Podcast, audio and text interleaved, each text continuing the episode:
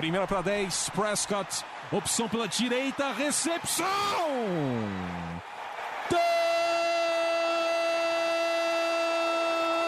Touchdown! Bryce Butler!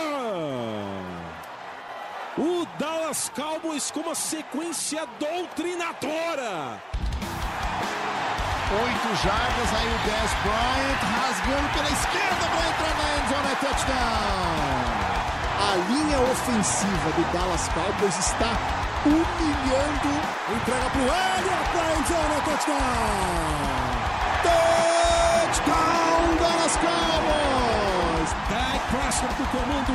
Orlando Skendrick com a interceptação que define a vitória do Dallas Cowboys no Sunday Night Football.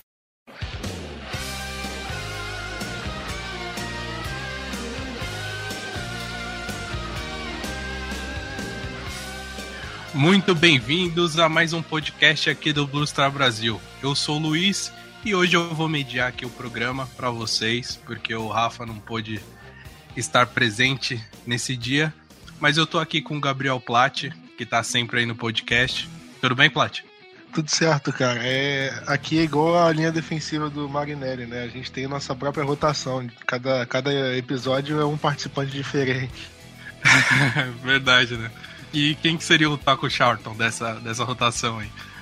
Aí é o próximo que vai falar, né? Deixa ele se apresentar. Estou aqui também com um novo convidado, um cara que já está há um, há um tempo no site, fazendo suas colunas, que é o Nicolas. E aí, Nicolas, tudo bom? E aí, tudo bem? Então, acho que não dá pra ser o Taco, porque eu não sou muito bem um rookie, né? Mas, quem sabe aí, pro, pro podcast seja o Undrafted Free Agent, né? Mas, tamo junto. É isso aí.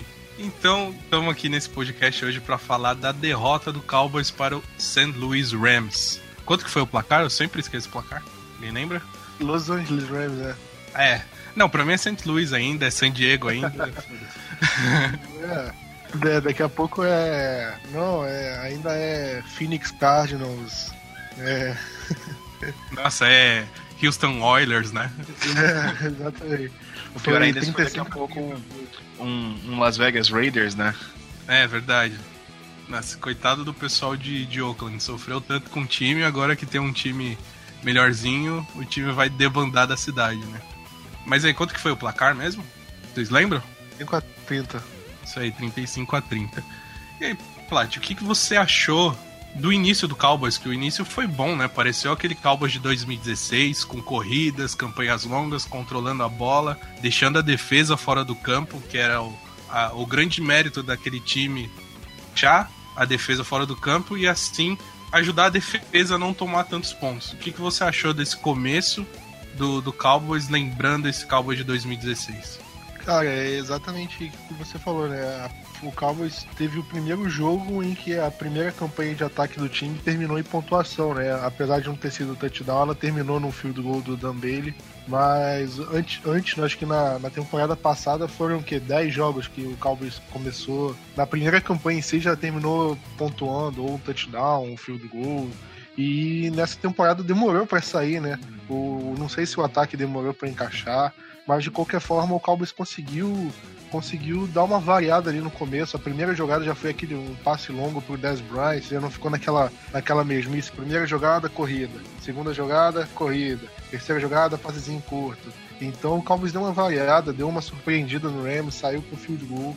Aí o Rams acabou é, conseguindo empatar o jogo com outro field goal, né? É, mas o Cowboys emendou uma campanha, a campanha começou, é, faltavam 7 minutos para acabar o primeiro quarto. Ela foi acabar com 14 minutos do segundo quarto, ou seja, foi uma campanha extremamente longa, aquela campanha bem 2016 mesmo. Aquela campanha é para cansar a defesa adversária, para fazer a defesa adversária praticamente botar a língua para fora. É, é, ó, eu vou correr com a bola, eu vou deixar vocês em campo, vou deixar minha defesa descansando e no final ainda vou terminar em touchdown. E foi o que aconteceu, né? O touchdown do Ezekiel Elliott. Então foi realmente um começo que deu tudo certo. Eu acho que teria dado tudo certo se não fosse aquele turnover do Switch. Eu acho que ali foi um ponto de virada do jogo, né? Que a gente pode até falar daqui a pouco. Sim, e também apesar do time ter parecido com esse time de 2016, algumas peças do ataque ainda estão bastante sumidas. O Jason Witten começou bem a temporada, mas o e sumiu, entrou num declínio agora, não por culpa dele, sim por culpa das escolhas do, do deck. E também o Cole Beasley sumiu bastante nesse começo de temporada e ele que foi muito importante, principalmente em jogadas de terceira descida. O que, que você tem achado dessa, dessa ausência vamos dizer, do Beasley no, no, no durante o jogo, Nicholas? É, eu acho que na verdade é um, é um misto de várias coisas, né? É, o Cole Beasley começa a crescer dentro dos Cowboys durante uh, o, o, período do Tony Romo, né? Em que ele começou a usar o Beasley como um outro security blanket além do Jason Witten, né? Que a gente sabe que a relação do Romo e do Witten é longa, mas ele sempre foi um excelente slot receiver desde a época dele que ele jogava em, em Southern Methodist University, em SMU. Mas a gente viu alguns, alguns, algumas, alguns tapes, né? Alguns vídeos durante o jogo, contra o jogo, na verdade, de, de St. Louis, e o que eles faziam para contenção é, do Beasley na, na, na terceira descida, e como foi importante essa cobertura. Então eu acho que, na verdade, é, ainda falta algum certo de encaixe que começa na linha ofensiva. Então, eu tenho sentido que o Dak ele tem é, forçado alguns passes, é, ele não tem conseguido manter uma certa é, boa mecânica, vamos dizer assim, no lançamento intermediário e, e que é uma coisa que a gente não viu no ano passado, né? A gente viu só uma crescente dele, mas esse tipo de passe ele também estava errando é, no começo da temporada, mas a gente não espera que isso aconteça de um jogador que esteja no seu segundo ano. A gente sabe toda aquela história, aquela lenda do sophomore slump, né? Que o jogador ele tem um segundo ano muito ruim, mas é, parece que tecnicamente o, Dak deu uma, uma, regre, uma regredida, né? E isso acaba influenciando nos, na, nas recepções, tanto do, do Beasley como do Jason Witten. Sim, como você falou, teve uma jogada que, se eu não me engano, foi uma dessas que não, não foi touchdown. O Cowboys estava na red zone, o Beasley fez uma quick out e tinham, acho que, dois jogadores do, do, do Rams marcando ele para não dar já essa curta, né? Essa, essa, esse ganho curto que poderia até se transformar no touchdown que já estava na beira da endzone ali.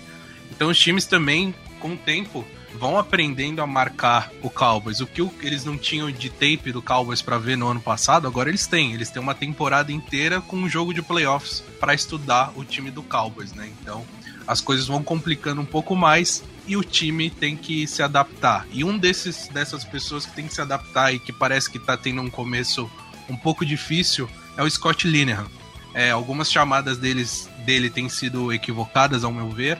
Outras têm sido boas, só que ele parece que o time, é, nesse ano, tá variando muito, é, não variando, tá oscilando muito é, na, nas chamadas. Qual que é a sua opinião a respeito disso, Plat? Você concorda? Não, eu vou concordar com você também, cara. Eu acho que é, o, o, ataque do Cowboys tem muito talento individual para você fazer algumas jogadas diferentes. Eu, eu vejo muito pouco é, criatividade nas jogadas. Eu vejo o Cowboys martelando muito naquelas, naquele mesmo tipo de jogada. Mesmo tipo, o Ryan Switzer, ele foi draftado na quarta rodada. Tudo bem que ele veio mais como, ah, vai ser um cara que vai ficar retornando.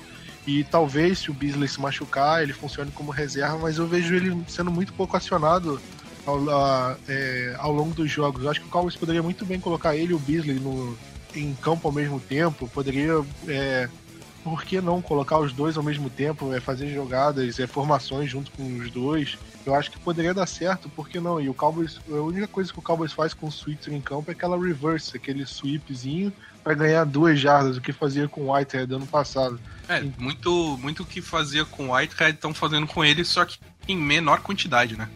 Exatamente. O Whitehead ainda chegava a receber um passezinho ou outro.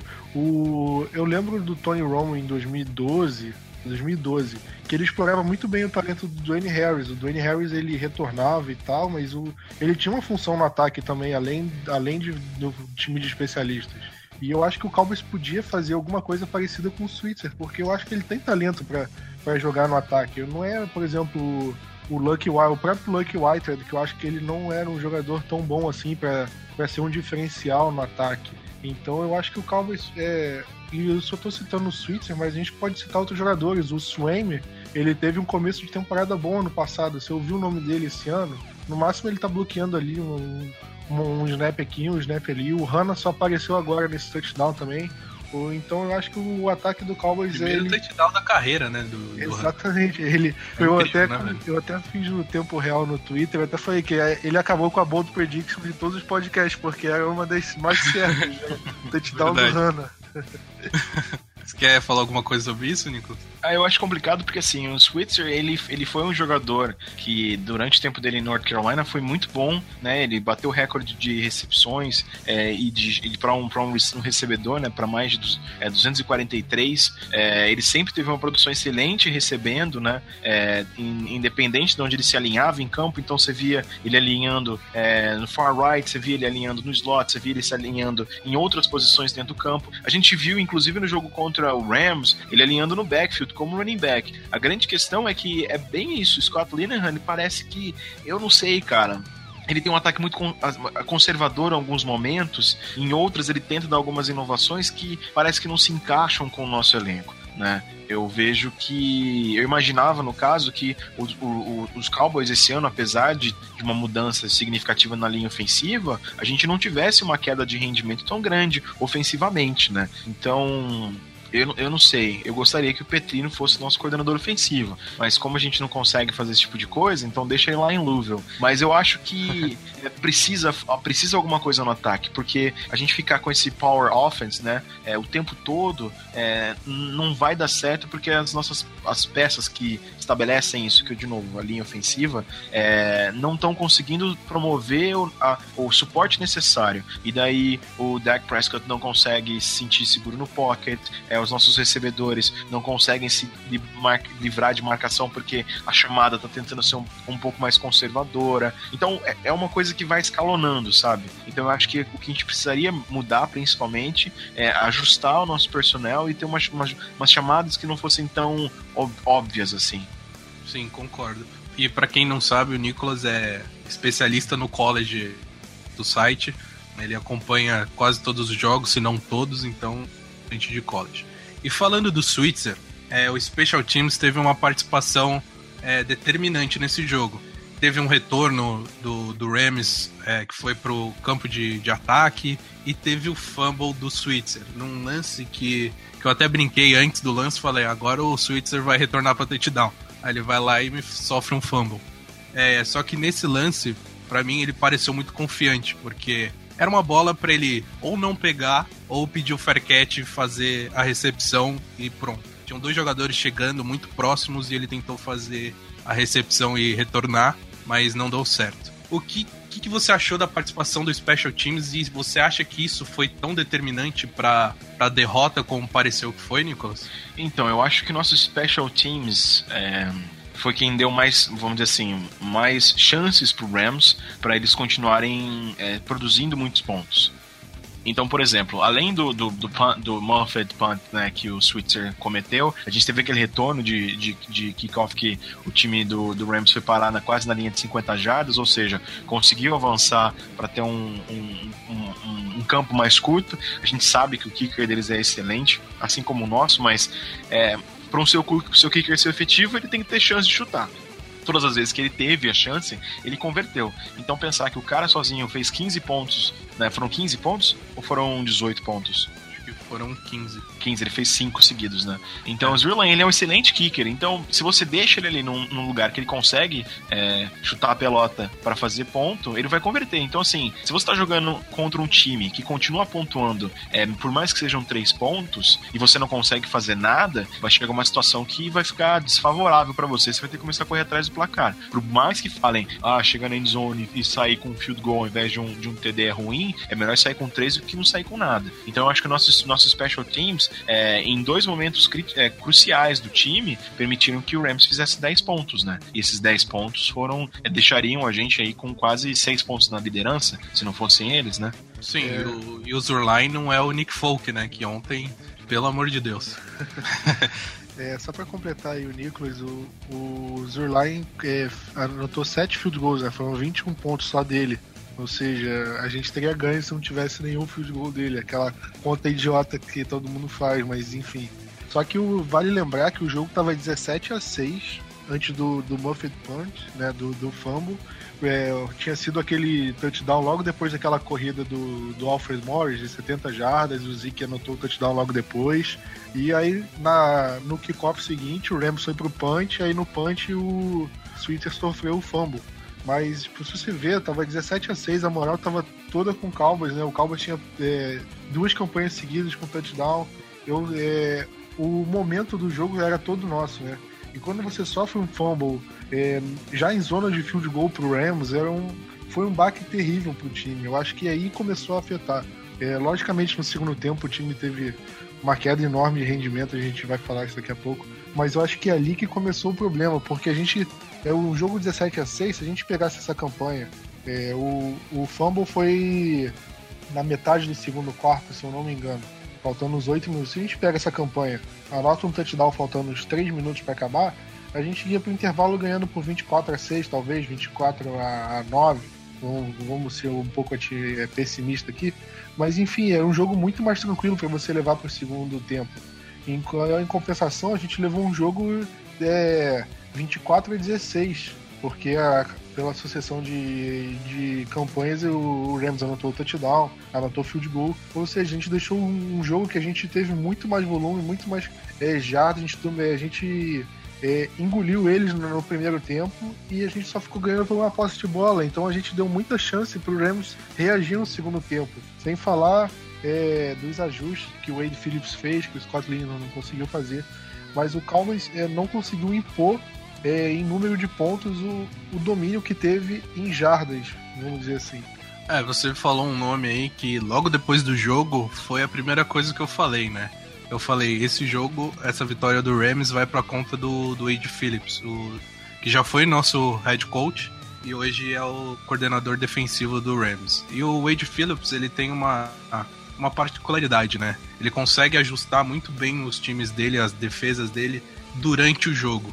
Que é uma coisa que essa temporada, do, do outro lado, né? No ataque, o Linehan não consegue fazer, não tem conseguido fazer. Só que vamos andar um pouquinho mais para frente do jogo, falar do segundo, do segundo tempo, né? Que o Cowboys tomou 19 pontos seguidos. O que, que você acha, Plat, que, que contribuiu, além né, da questão do Zorline, que ele fez toda a campanha, ele tava praticamente do Rams, ele tava pontuando pro Rams, que cai até um pouco por terra aquela coisa que todo mundo fala que quem é, chuta field goal não ganha jogo. Depende, às vezes você ganha. Então o que, que você acha que foi mais é, preponderante para essa para essa queda do, de rendimento do Cowboys no, no, segundo, no segundo tempo, né? E você acha que foi só somente o ajuste no, do, do Wade Phillips na, na, na, sua defesa? Se foi o Cowboys tem muita culpa nisso? O que, que você acha que foi? Olha, eu acho que tem dois grandes fatores que podem ter influenciado. O primeiro, sem dúvida, é a ausência do Sean Lee, né? É, sem o Sean Lee, a gente sabe que a defesa é, cai muito de produção, principalmente parando o jogo terrestre. Então o Rams é, praticamente usou e abusou do Todd Gurley, né? O Gurley fez o que quis ali na defesa, correu, e isso foi movendo as correntes, foi cansando a defesa. Porque por mais que você tenha o Jalen Smith, o Damian Wilson, eles não. O Justin Duran, eles não são capazes de repor no mesmo nível que o Sean Lee. E a gente ainda tá sem o Anthony Hitchens, né? Talvez ele volte contra o Green Bay, mas, é, mas nesse jogo contra o Rams ele não tava. Então são dois titulares no, ali entre os linebackers que não estavam, ou seja, o nosso, nossa é, defesa contra o jogo terrestre ficou muito fragilizada. Esse jogo é, me lembrou muito também o jogo contra o Atlanta Falcons em 2015, que foi basicamente nesse estilo. O Sean Lee sofreu uma concussão no meio do jogo, o Falcons é, começou a usar e abusar da Devonta Freeman e ganhou o jogo assim também, porque era um jogo que a gente estava na mão mesmo com o Brandon Whedon como quarterback e, e é, a gente acabou perdendo. E o outro fator que eu queria lembrar é que o Rams, antes de jogar com a gente, jogou no Thursday Night e a gente jogou no Monday Night, ou seja, eles tiveram é, quatro dias a mais de descanso. Eu acho que isso no segundo tempo, é, não no terceiro quarto, a gente pode até considerar isso, mas pelo menos no último quarto, eu acho que isso fez sim a diferença. Eu acho que o Rams acabou tendo um pouco mais de perna ali para aguentar o último quarto, e isso é uma coisa que talvez me preocupe pro jogo contra o Packers, porque o Packers também jogou no último Thursday Night e o Cowboys jogou no domingo. Então o Packers teve pelo menos uns dois, três dias aí a mais de, de descanso barra treino. E isso talvez, espero que não faça, mas pode tra é, trazer alguma diferença aí para o jogo de, de domingo. E, e você, Nicolas, o que, que você acha aí que pode ter acontecido? É, se você concorda com o Platinum, que ele falou, o que pode ter acontecido, o Cowboys ter é, apagado no segundo tempo, né? Além disso, a, a, linha, a linha defensiva do Cowboys não conseguiu aparecer, né? O DeMarcus Lawrence é, tentava, parece que sozinho, né? Em alguns momentos, fazer alguma coisa, mas até conseguiu, né? Mas não foi suficiente. É, eu acho que é, é, complicado porque, primeira coisa, a nossa linha, por exemplo, ela sempre foi conhecida como uma das linhas mais, é, mais jovens, né? E, e mais é, estáveis, vamos dizer assim. Se a gente for comparar, a nossa, nossa, a nossa linha ofensiva é a terceira linha mais jovem da NFL, enquanto a linha ofensiva do Rams é a linha ofensiva mais velha da NFL, com uma média de idade de 29 anos e 4 meses. Enquanto a nossa é de 25 anos e 9 meses, ou seja, é um, é, são quase é, vamos dizer assim, mais de quatro anos de diferença de idade média. Mas a linha ofensiva do Rams ela foi muito bem eficiente, então ela conseguiu é, proteger o Goff, que ele merece todo o mérito possível, especialmente depois da troca é, de, de, de técnicos, né? Deixa eu ver o nome do, do, do técnico do Rams que eu esqueci. Sean McVay. Sean McVay. É, depois com a adição do Sean McVay, que fez milagre com o Kirk Cousins, né? E agora ele fazendo isso com o Jared Goff, eu acho que a principal diferença foi exatamente isso. Não só a gente sofreu com a falta do Sean Lee, a, a nossa, nosso, nosso corpo de defensive backs ele também tá limitado, né? Apesar que o Jordan Lewis está sendo provavelmente acho, o melhor pick do draft até então, né? O cara tá mitando, tá destruindo na defesa, sendo que ele tá evoluindo jogo a jogo, que é sensacional. É, ele então... é um cara que tacleia muito bem, né? Que era uma coisa Não, é... que temporada passada o Cowboys pecava muito.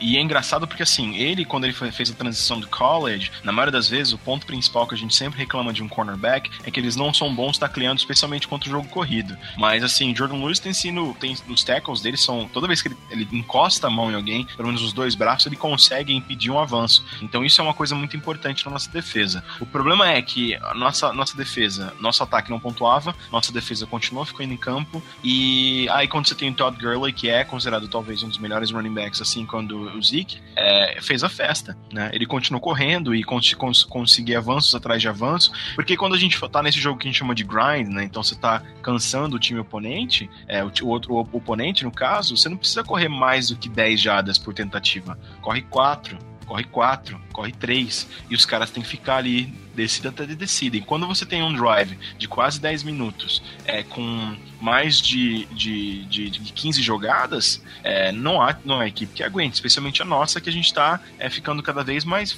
mais limitada em, em questão de, do nosso depth chart. Né? A gente não tem tanto jogador assim. Se a gente for ver, a gente está com pelo menos três jogadores da secundária a menos, sem dois jogadores da nossa, da, dos nossos corpos de linebackers e também nossa linha defensiva está sofrendo por causa de jogadores que acabaram tão sofrendo suspensão né? Sim, é. E andando um pouquinho mais pra frente, com tudo isso que a gente falou, o Cowboys ainda teve chances de ganhar o jogo. E Plat, o que, que você acha que faltou nesse drive? Você acha que o deck foi mal? Você acha que a defesa do, do Rams estava bem postada, estava bem preparada para esse tipo de situação? O que, que você tem a dizer sobre, sobre o último drive do jogo? Cara, é difícil dizer. Logo que, logo que acabou o jogo, eu fiquei pensando, cara, é, se fosse o Tony Romo, eu acreditaria mais que o jogo poderia ser. É que a gente poderia ter vencido esse jogo nessa campanha final. E eu não quero nem levantar aqui essa discussão, ah, Tony Romo, Dak Prescott, porque não, não tem nem mais sentido isso, né?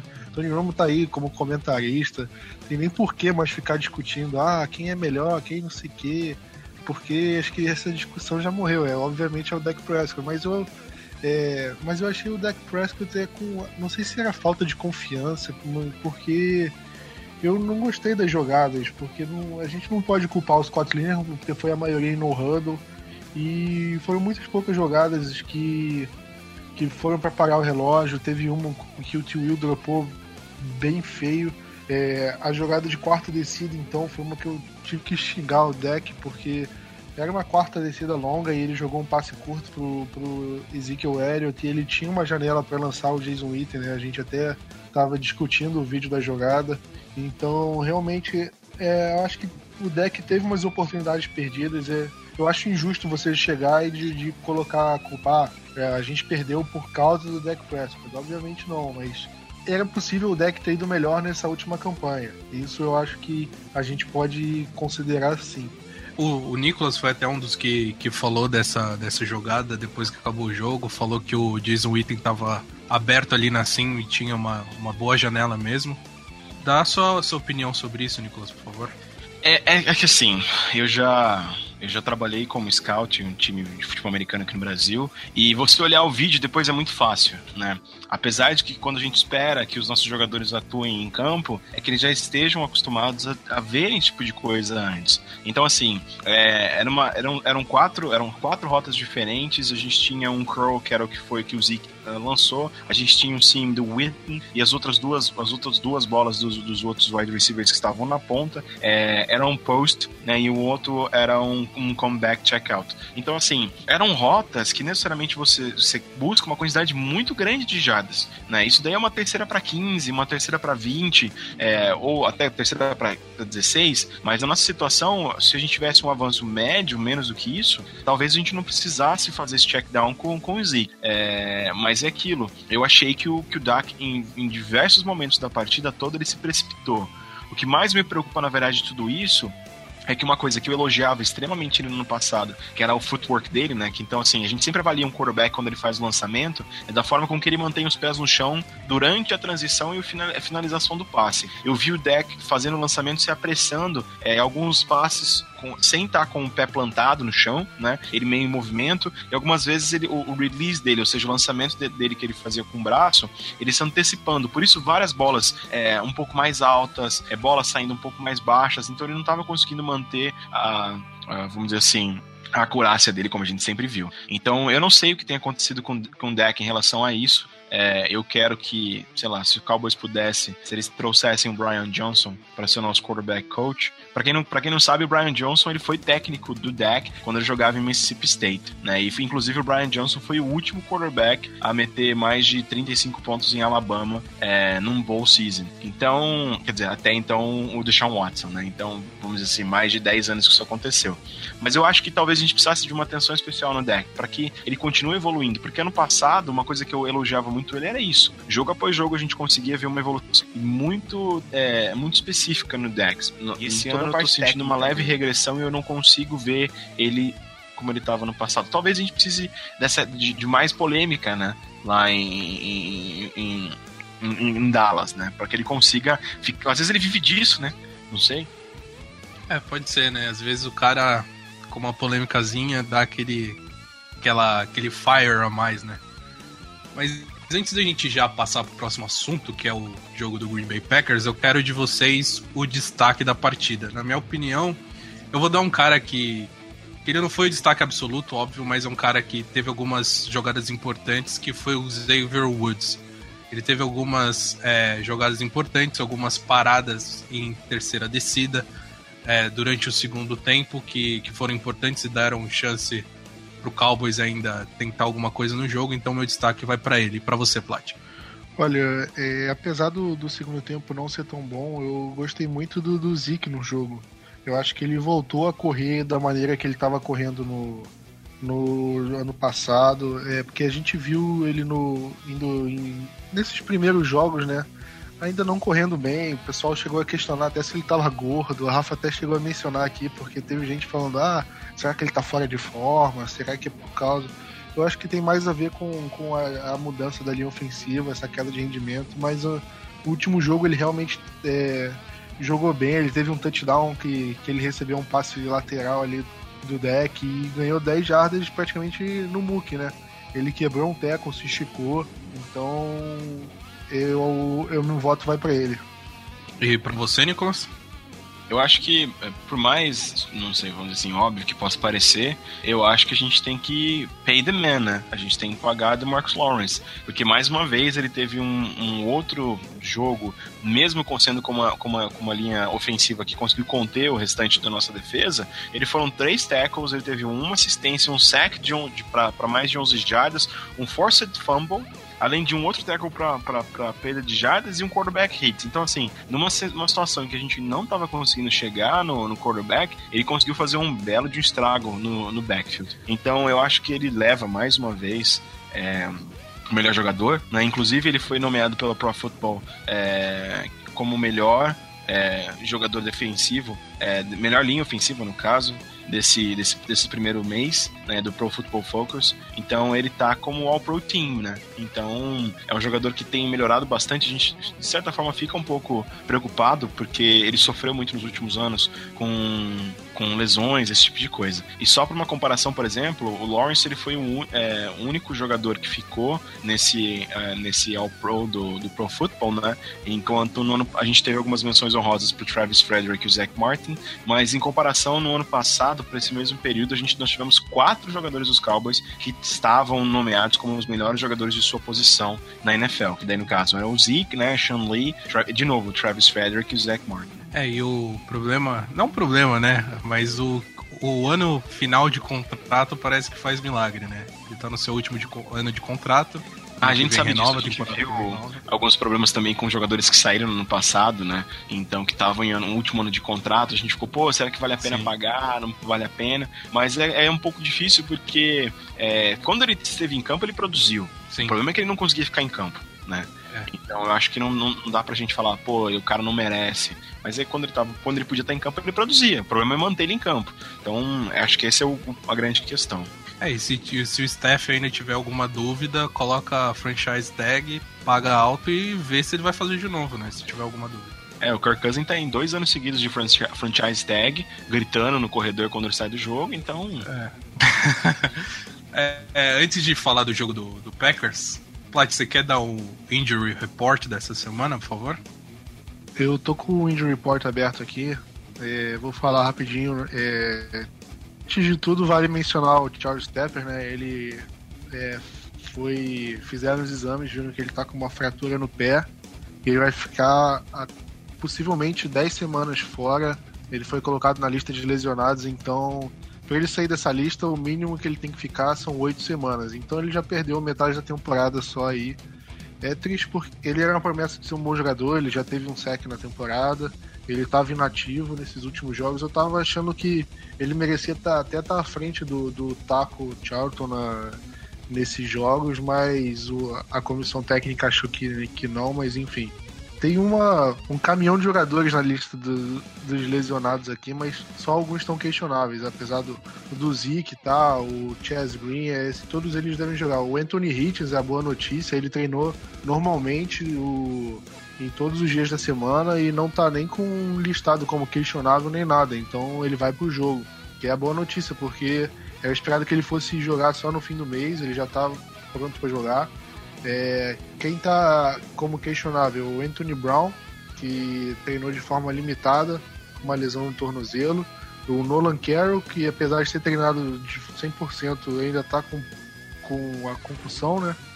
E o Léo Collins, mas também o Léo Collins treinou 100%, não acredito que deva jogar. Além deles, tem o Sean Lee e o Stephen Paer, Paer que não treinaram durante a semana, esses dois eu acho bem difícil que joguem. E o Tyron Smith, que também não treinou nos últimos dois dias de treino, né?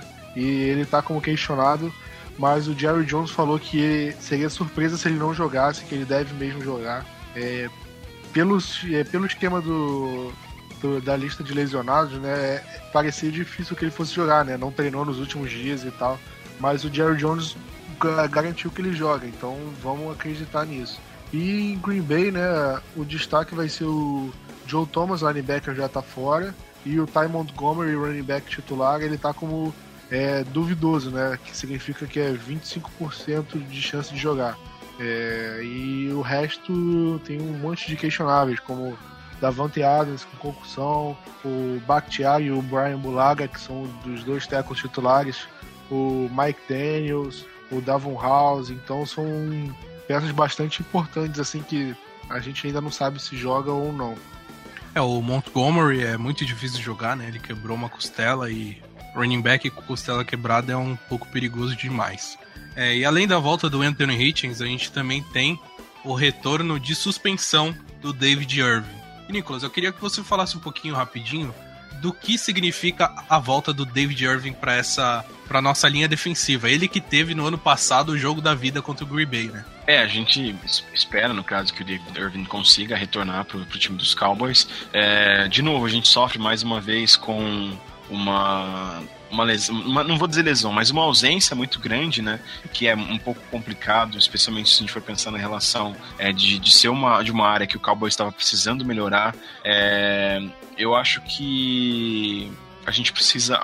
Ele em campo vai ser uma força motriz. Isso, isso no caso, sou eu que eu espero dele. Não que não necessariamente ele vá conseguir produzir como a gente gostaria. É, o retorno dele no time é bom porque a gente consegue ter mais alguém, alguém na linha defensiva para fazer uma rotação, já que além do Marcus Lawrence, a gente não vê uma, uma, pressão muito grande no nosso time, o que de certa forma eu imagino que é, seja um pouco frustrante, vamos dizer assim. Então eu espero que ele volte em campo, consiga jogar bem. E se der tudo certo, tem outro jogo da vida dele contra os Packers. Eu não, não ligaria nem um pouco se ele conseguisse fazer um bom estrago na linha ofensiva e, e transformasse o trabalho do Rodgers num trabalho bem difícil. É, ele vai voltar babando. É muito provável que que vontade não vai faltar. É, mas vamos agora entrar no, no, assunto principal do podcast hoje, que é o próximo jogo. O jogo contra o Green Bay Packers, às 5h25, com transmissão da ESPN, então não precisa ir de pobre pés essa semana. E eu quero ver com o Plat o que, como ele acha que o Cowboys pode parar o Aaron Rodgers, que é uma coisa que a liga inteira tá tentando descobrir. Eu vou deixar isso na mão do Plat, porque ele é um dos melhores é, defensive coordinators do Blue Star Brasil. Não, brincadeira, não é não, mas tudo bem.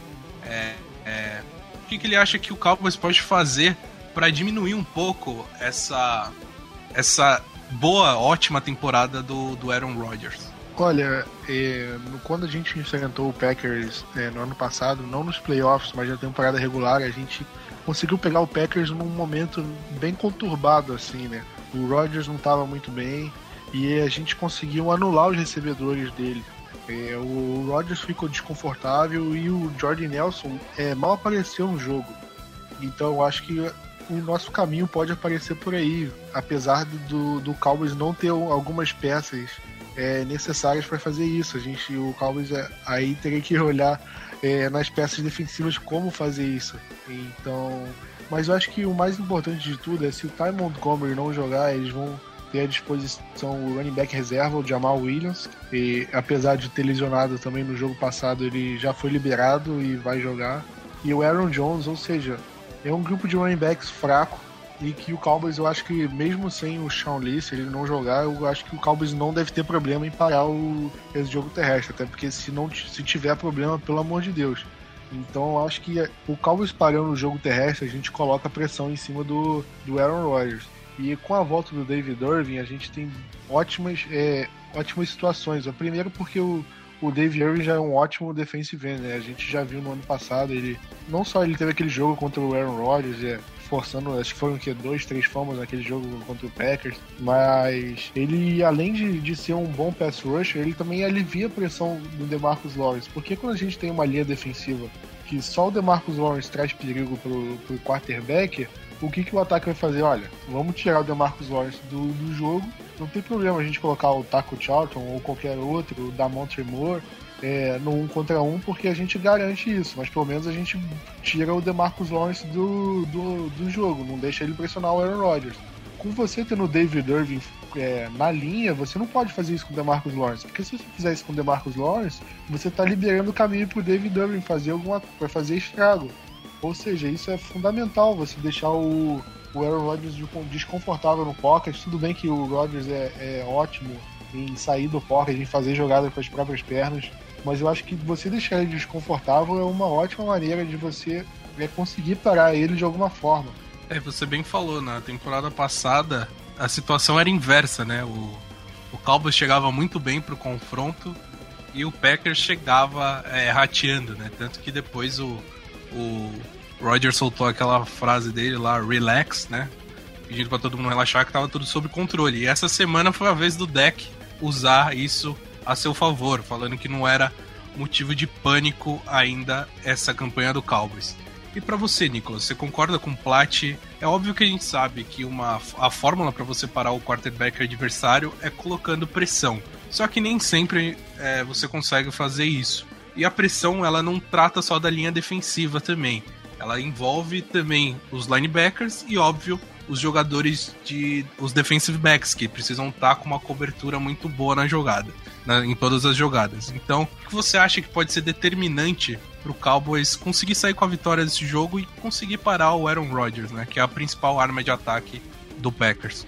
Eu acho que um, limitando o Aaron Rodgers para que ele não consiga estender jogadas, que a gente sabe que esse é o, é ponto principal da, da forma como ele joga, né? É, se o pocket é, é, acaba sendo se perdendo, né? Ele colapsa em volta dele, ele consegue fugir. É, a gente sabe que o, Aaron Rodgers ele consegue é, li, li, liderar os wide receivers para encontrar um buraco na defesa, especialmente se a gente tem marcações zona, mesmo marcação homem a homem.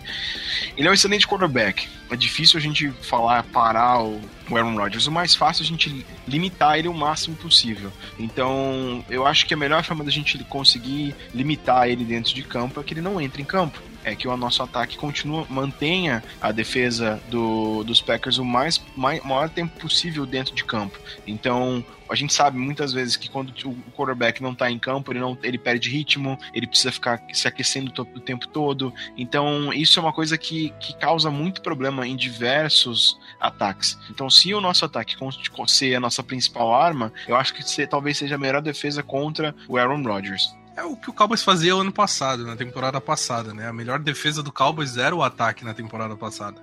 É exatamente isso. Então, quanto mais tempo você mantém a defesa adversária em campo, quanto mais tempo você impede que o ataque é, entre em campo, você acaba criando uma, um, você acaba sendo muito disruptivo, né? Então, eu acho que o que falta para os Cowboys é isso é um, um, um, que eles chamam de fine adjustment, né? Então é aquele, aquele toque final que vai conseguir dar uma melhorada, porque o nosso ataque tem perdido muitas jogadas em drops, tem perdido muitas jogadas em passes que acabam sendo um pouco muito altos ou, ou muito baixos para os nossos, pros nossos é, recebedores. Então acho que esse é o ponto principal.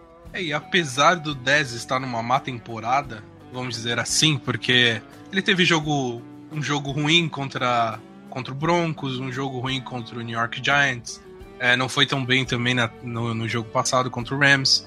Mas provavelmente quem vai ficar encarregado do Dez Bryant nesse jogo vai ser o Rook King, né? O que foi draftado esse ano. Plat, você acha que esse matchup é um matchup a ser explorado pelo Cowboys? É colocar o 10 mais vezes no 1 contra 1? É mover o 10 pro slot?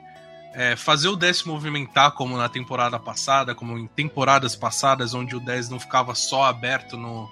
É, como um recebedor aberto, e usar toda essa atleticidade né, que, o, que o 10 tem. Olha, eu acho que é um matchup favorável pra gente. O Nicolas pode até falar depois do, do Kevin King, né? É, pela experiência que, que ele teve no college e tudo mais.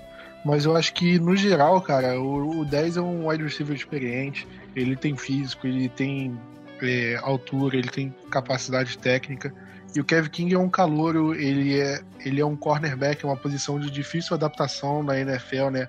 Uma adaptação que você. Não é de uma hora para outra que você consegue. Então, geralmente, é, os cornerbacks demoram para se adaptar do ritmo universitário até o profissional. Então eu acho que é um matchup a ser explorado. Ano passado o Cowboys é, no jogo no Lambeau Field ele estava sem o Des Bryant, mas no jogo dos playoffs o Cowboys é, explorou muito o matchup com o Ladarius Gunter, né? E usou e abusou o Des Bryant, né?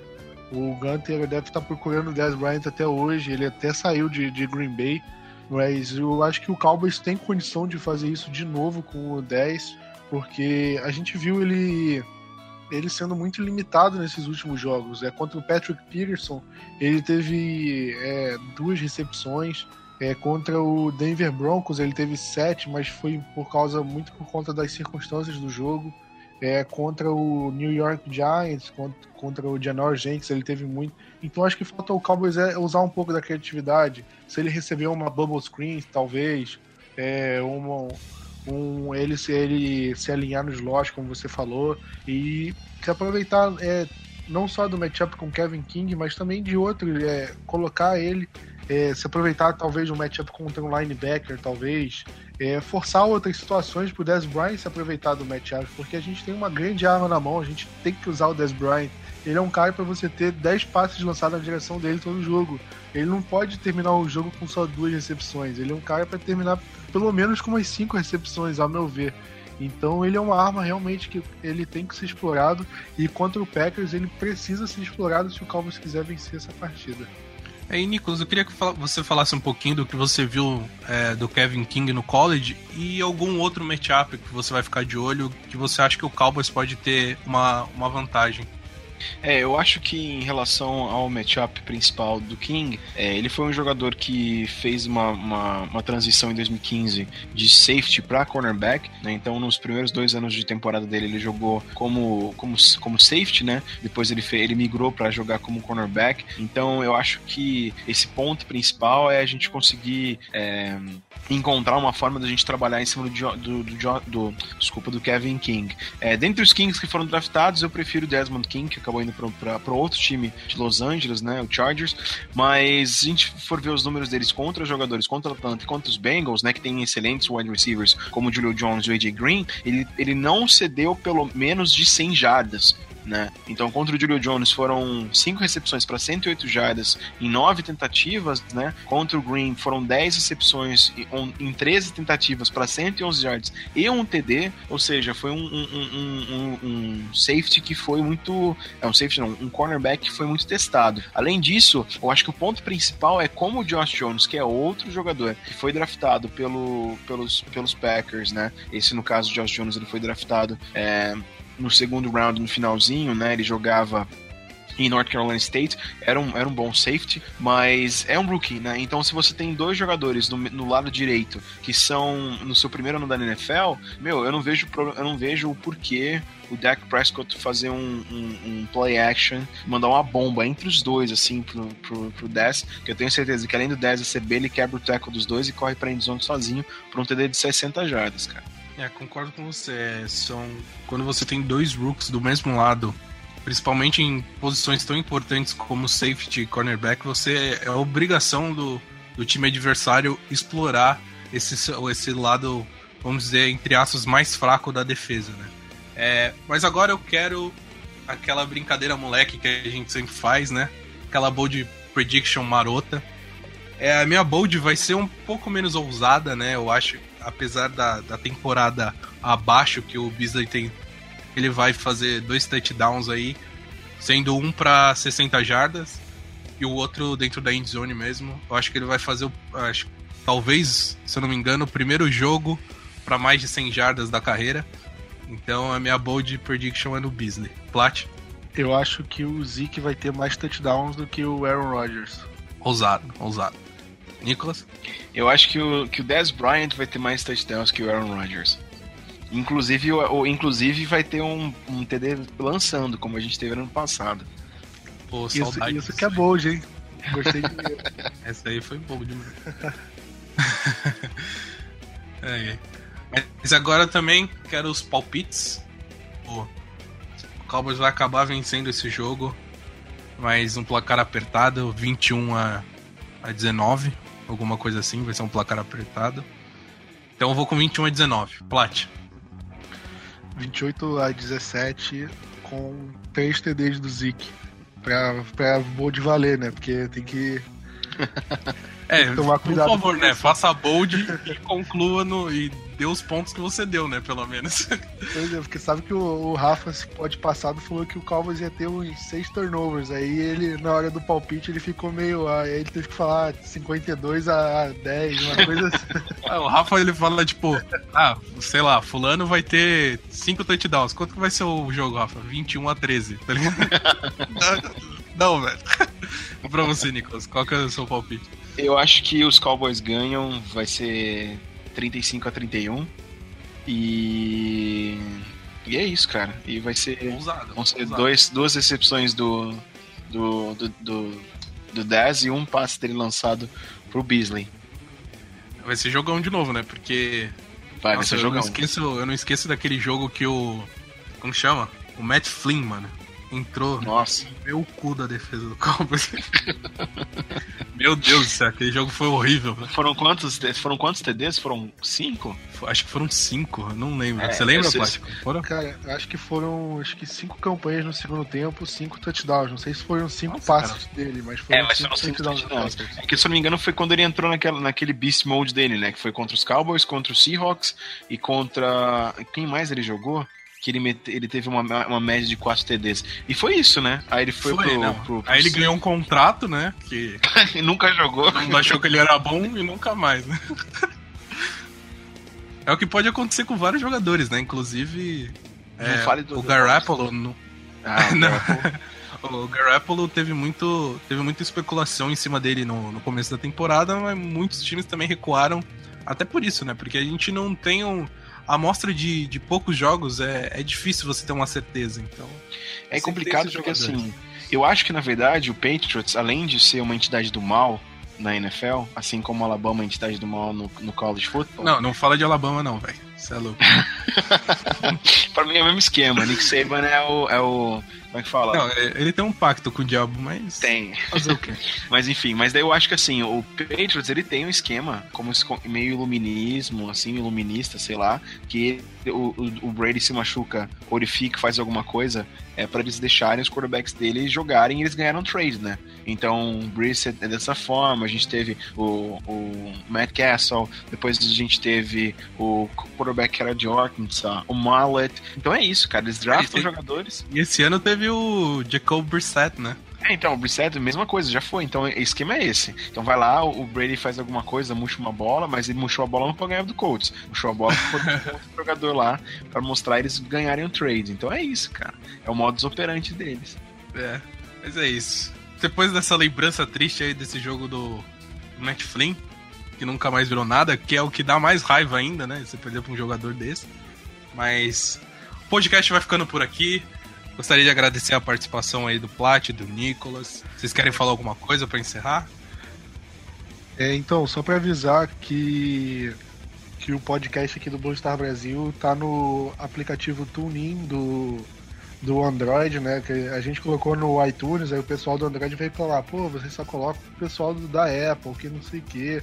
Então, para esse pessoal do Android, agora eu quero ver a gente bater recorde de, de, de audiência também no Android. Então, quem tiver, procura lá no, no aplicativo. Eu vou deixar os links aqui no, na descrição do podcast. É só baixar o aplicativo TuneIn e procurar é, e procurar Blue Star Brasil, vai estar tudo certinho lá. É só acho que se inscreve lá no, no podcast. Se tiver como dar cinco estrelas, dá cinco estrelas. Então, É isso É que eu ia falar. aí. Se tiver como dar cinco estrelas, dá cinco estrelas. Deixa o seu comentário que a gente vai ler se também. é, se Porque senão comentar- vocês vão ficar com ciúme, né? Se comentar Rafa Rouba no Fantasy, você já concorre a participar aqui do. Não, você já concorre a uma vida de, de produto do Cowboys, não mentira, porque nem a gente tem isso, mas, mas vocês já vão ficar no nosso coração já. é só uma coisa que eu queria falar antes do Nicolas, é a gente vai ter um, um novo programa né, no site e no canal do YouTube que vai ser um perguntas e respostas, um Q&A, né, que eles chamam lá nos Estados Unidos que onde vocês vão poder perguntar sobre qualquer coisa, sobre formações, sobre a parte tática, sobre qualquer outra parte que você quiser e, e mandar sua pergunta que a gente vai responder. Vai ser, no programa vai ter o Rafa e, e aí a gente vai responder suas, a pergunta de vocês, fazer uma zoeira e é isso aí. Então o Plat depois vai postar alguma coisa no Facebook, no Twitter, vai avisar vocês, aí vocês mandam as suas perguntas, suas dúvidas. E é isso aí, Nicolas, o que, que você queria falar? Fazer jabá? Como que é? É, então, eu queria fazer um jabá, porque além de fazer parte da equipe do, do Blue Star, eu, tra- eu, eu- eu trabalho, né? Na verdade, não trabalho, eu sou mecenas e ajudo com outro, um outro blog, que esse é, ele é a casa do college football no Brasil, é o The Fraternity. Então, se vocês quiserem, a gente tem conteúdo postado todas as semanas. É, tem uma coluna minha lá que eu falo sobre jogadores que podem ir pro draft. Então, vocês falam assim, pô, e aí, o que, que eu faço? Quem vai ser o próximo? Quem, quem a gente vai colocar no lugar do, do deck no ano que vem? Você fala, tem lá a coluninha que a gente fala, ah, jogador fulano tal é bom, fulano de tal é ruim, não vai draftar tal jogador que é, que é bust. Então, a gente fala sobre, sobre college football o tempo todo. Então, se você está interessado em entender né, o futebol americano raiz, que é o college football, dá uma acessada no nosso site E é isso, gente. Obrigado pelo convite. É, me sinto honrado agora. Agora eu me sinto parte da equipe, de verdade.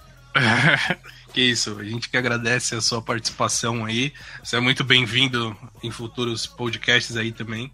Não só para fazer aí a cobertura do pessoal, mas também para participar quando tiver todo mundo, pra gente fazer aquela resenha marota, né? Tomando um gelo vioral, como já diria a de Oliveira. fazer aquela zoeira também, né? Então é isso aí, queria agradecer todo mundo que tá ouvindo. Sem vocês, esse podcast aqui não seria nada. Apesar de eu ter saudade daquele podcast raiz que ninguém entendia bosta nenhuma, mas beleza. Valeu, falou e até a semana que vem. É nós. Valeu. Playmaker, playmaker, Micah Irvin, that's my all-time favorite. Legendary, just like Troy Aikman. Troy Aikman. Emmitt Smith, that's the all-time greatest. Woo! Roger Staubach, that's. Like Deion Sanders was on the punt return. Name a franchise with more. Living legends. R.I.P. to Tom Landry.